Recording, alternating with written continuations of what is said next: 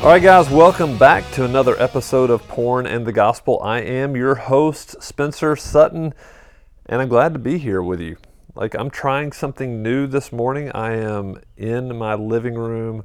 I have a, a portable microphone, and what I've, you know, what what I think often is that um, when I'm finishing my quiet time in the morning, man, I'm just writing, I'm journaling, and I would love to be able to share some of this with you to encourage you, uh, to to point you to Christ, to to for us to look together at the Word. And so I thought, you know, so what I typically do is I um, will then go downstairs, get out my computer, and and it's a more of a production. And this is going to be more of a spur of the moment type uh, podcast format. So I'm not sure if I'm going to do this every time or uh, just some of the time, but it's very comfortable for me to when I finish my um, uh, when I finish looking at the word, reading the word, studying the word, writing, journaling, and praying that I come and and speak to you. So that's super comfortable uh, for me, and I'm going to give this a try. So just bear with me and let me know. I mean, you can email me, Spencer at naturalpornkiller.com, if if you don't like this format or if the audio is off or something like that. I'd, I'd love to hear from you. I'm going to be listening to it as well just to make sure that it's not just horrible. so hopefully it's not.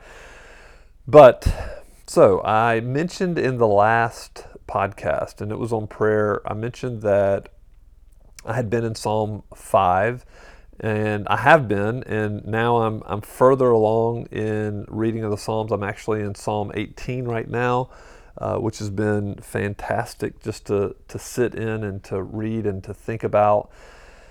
But I want to come back to the Psalm 5 because I want you to see something that's had a major impact on the way I approach prayer.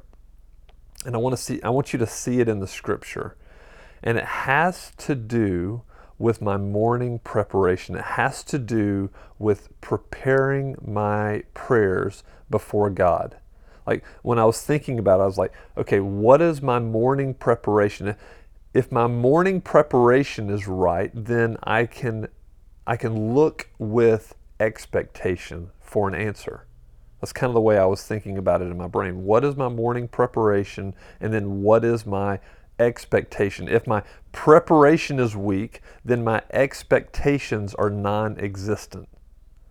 Like if I'm just hurried with prayer, if I'm like, oh, I'll, I'll, pray in the car, and listen, there's nothing wrong with praying in the car, I pray in the car. But if that is the extent of our prayer life, or if it's fast and just a shotgun approach, then what is my expectation? Like, if we're being honest with ourselves, it's probably not great. We just, we do it, we pray, and then we think, okay, well, I've prayed today. And so it's almost as if it's a checklist. So I have no certainty in my waiting on God to answer. Like I'm clouded with a fog of shame or guilt or whatever it is. And so my time with the Lord is hurried and I don't linger.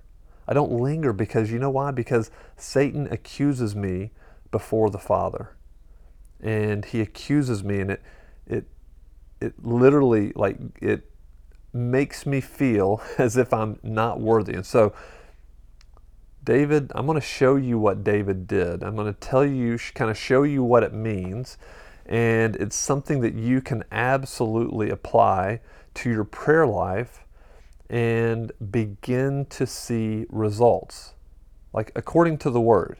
Like this is not according to Spencer, this is according to the word. And so let's look at just these first three verses. This is what David said in Psalm 5. He said, Give ear to my words, O Lord, consider my groaning. Give attention to the sound of my cry, my King and my God, for to you do I pray. O Lord, in the morning you hear my voice. In the morning I prepare a sacrifice for you and watch. Like, I want you to see just in these first three verses how careful David is, how carefully he comes to the Lord. Like, and he doesn't just come flippantly, and he doesn't come with nothing to offer the Lord. He comes with like this passion and this fervency to come before the Lord. Look at the words, my groaning and my cry. He's like, God, listen to me. I want you to hear the, the most inner depths of my groaning and my cry to you. And Lord, you hear my voice. So he's reassuring himself. David's saying, I know that you hear me because you've told me that you do. And also, I have past experience that you answer my prayers when I've called to you, when I've prayed to you. It's interesting because I'm in Psalm 18 right now, and at the very beginning of this psalm, the first couple of verses, He's just recounting who God is to him. God, you're my shield, my rock, my deliverer, my fortress, like all of these things, because he's thinking back on how God has answered his prayers. And it's very evident to him, it's like obvious to him. And so he knows that David is saying, In the morning when I come to you, you hear my voice. In the morning, I prepare a sacrifice for you. And so, like when I was thinking about this, like God's word taken in, followed by a slow and careful meditation and examination, followed by prayer, coupled with expectation, will produce a harvest of righteousness. Like, guys, there is this combination that we desperately need. I don't need to check off a list. I don't have to read the Bible in a year. Like, what I need most is to be fed, to be nourished with God's Word, and then I need to turn it back into prayer. Like, I need to pray through these things very, very carefully. Like, think about this. And, and I want you to see something in verse 3 that is very, very, very important to us. Because verse 3, when he says, In the morning I prepare a sacrifice for you and watch, this is, these are military terms, which I think is extremely important to us. Like David is saying, like, I am marshaling up my prayers like men going to war. I'm, a, I'm, I'm like a general carefully preparing my troops, or I'm like a warrior who's pulling back my bow and aiming at a target. This is what David means when he says, In the morning, I prepare a sacrifice for you and watch. So I'm going to I'm going to set these, these men in order. I'm going to set my weapons in order and I'm going to send them out into battle one by one. And then I'm going to watch and see the result of this. So there was a cross referenced verse in my Bible. It was Habakkuk 2 1. It says, I will take my stand at my watchpost and station myself on the tower, and I will look out to see what he will say to me and what I will answer concerning my complaint. So Habakkuk was like, I'm praying and I'm going to go out and I'm going to stand on the tower. I'm going to look out and see the answer to this prayer. Like, are my prayers, this is what I wrote in my journal, are my prayers marching into God's throne room by the blood of Christ, ready to go to war in the world of lies and lust? Like, are my desires too weak or are they simply shotgun approach? So just imagine a, a, a warrior just pulling back the bow and shooting without aiming, pointing a gun and shooting without aiming. Like it's really, really important. Like this is what Thomas Brooks says. He says, the prophet or David in these words makes use of two military words.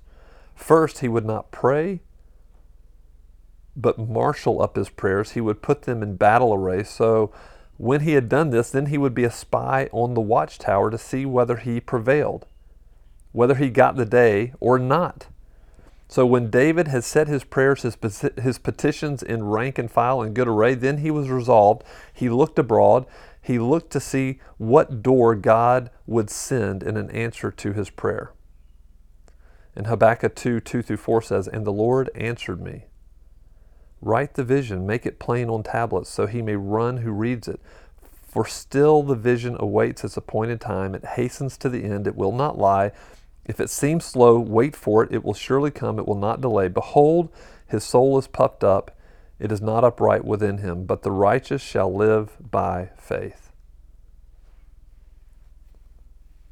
If you do not believe, why do you pray? And if you believe, why do you not expect an answer to prayer? Like, this is, we should be expecting, but in order to expect God to answer our prayer, we have to be carefully, carefully placing our prayers, thinking about our prayers, sending them up to God with great, great intention and with passion, like calling out. What I've been amazed at as I'm reading through the Psalms is just how much David is calling out and crying out. He heard my plea for mercy, he heard my cry.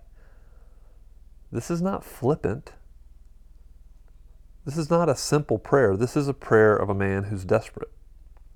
And so that would be my question to you is will you take the time in the morning to marshal up your prayers before God and then look and expect him to answer?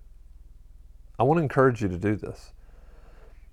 So, one of the ways that I've been doing this recently is typing out my prayers because it forces me to stop and to think. And I pull up my computer and I'm using an app that allows me to like just type out these prayers and it four times it asks me I want God to know and I just write all these things out and then it allows me to at the very end say dear god like you don't need an app to do this. Like you can literally pull out a document and type it. You can pull out a journal and write it. But whatever you do and I'm not saying you necessarily even have to jot it down and write it out, but I want to encourage you if you're not doing that, if you feel that your prayers are weak and you feel your prayers are ineffective, they're not passionate and you're not expecting God to answer, you're just doing it to check off a list, I want to encourage you to take time to slow down. And in the morning, when you read the word, I want you to carefully, carefully consider before you pray. Like, get ready to go to war. Nobody goes to war without careful planning. And this is what you and I need to do. This is what I love what Spurgeon says here. He says, Look at the priest. He has a sacrifice to offer. So he's talking about this idea of carefully coming before the Lord in prayer. He says, but he doesn't rush into the court of the priest and hack the bull with the first axe he can find. He first washes his feet at the brazen basin he puts on his garments and adorns himself with his priestly clothing. He then comes to the altar with his victim properly divided according to the law. He is careful to do according to the command. He takes the blood in a bowl and pours it in an appropriate place at the foot of the altar, not throwing it just like however he pleases, and he kindles the fire with the sacred fire from off the altar, not with common flame. Now, this ritual in the New Testament now is all set aside, but the truth that it taught remains the same. Our spiritual sacrifices should be offered with holy carefulness. God forbid that our prayer should be just leaping out of bed and kneeling down and saying anything that comes to our mind. On the contrary, may we wait upon the Lord with holy fear and sacred awe. See how David prayed, prayed when God had blessed him? He went in before the Lord. He did not stand outside at a distance, but he went in before the Lord and sat down. And sitting down quietly and calmly before the Lord, he began to pray, but not until he had first thought over the divine goodness and so attained to the spirit of prayer. By the assistance of the Holy Spirit, he opened his mouth. Oh, that we more often sought the Lord in this style. So, brother, just an encouragement to you that, man, you and I have like a lot to be thankful for and a lot to be prayerful for and about. And we need to do this. So I want to encourage you, like this week, be careful about your praying act as if you're going out to war before you leave your house, before you leave your apartment, before you leave your dorm room, before you leave whatever. Be careful, careful in your petitions, in your prayer, and your crying out to God, and see and watch. Stand on the watchtower and wait in expectation for God to answer because He will do it.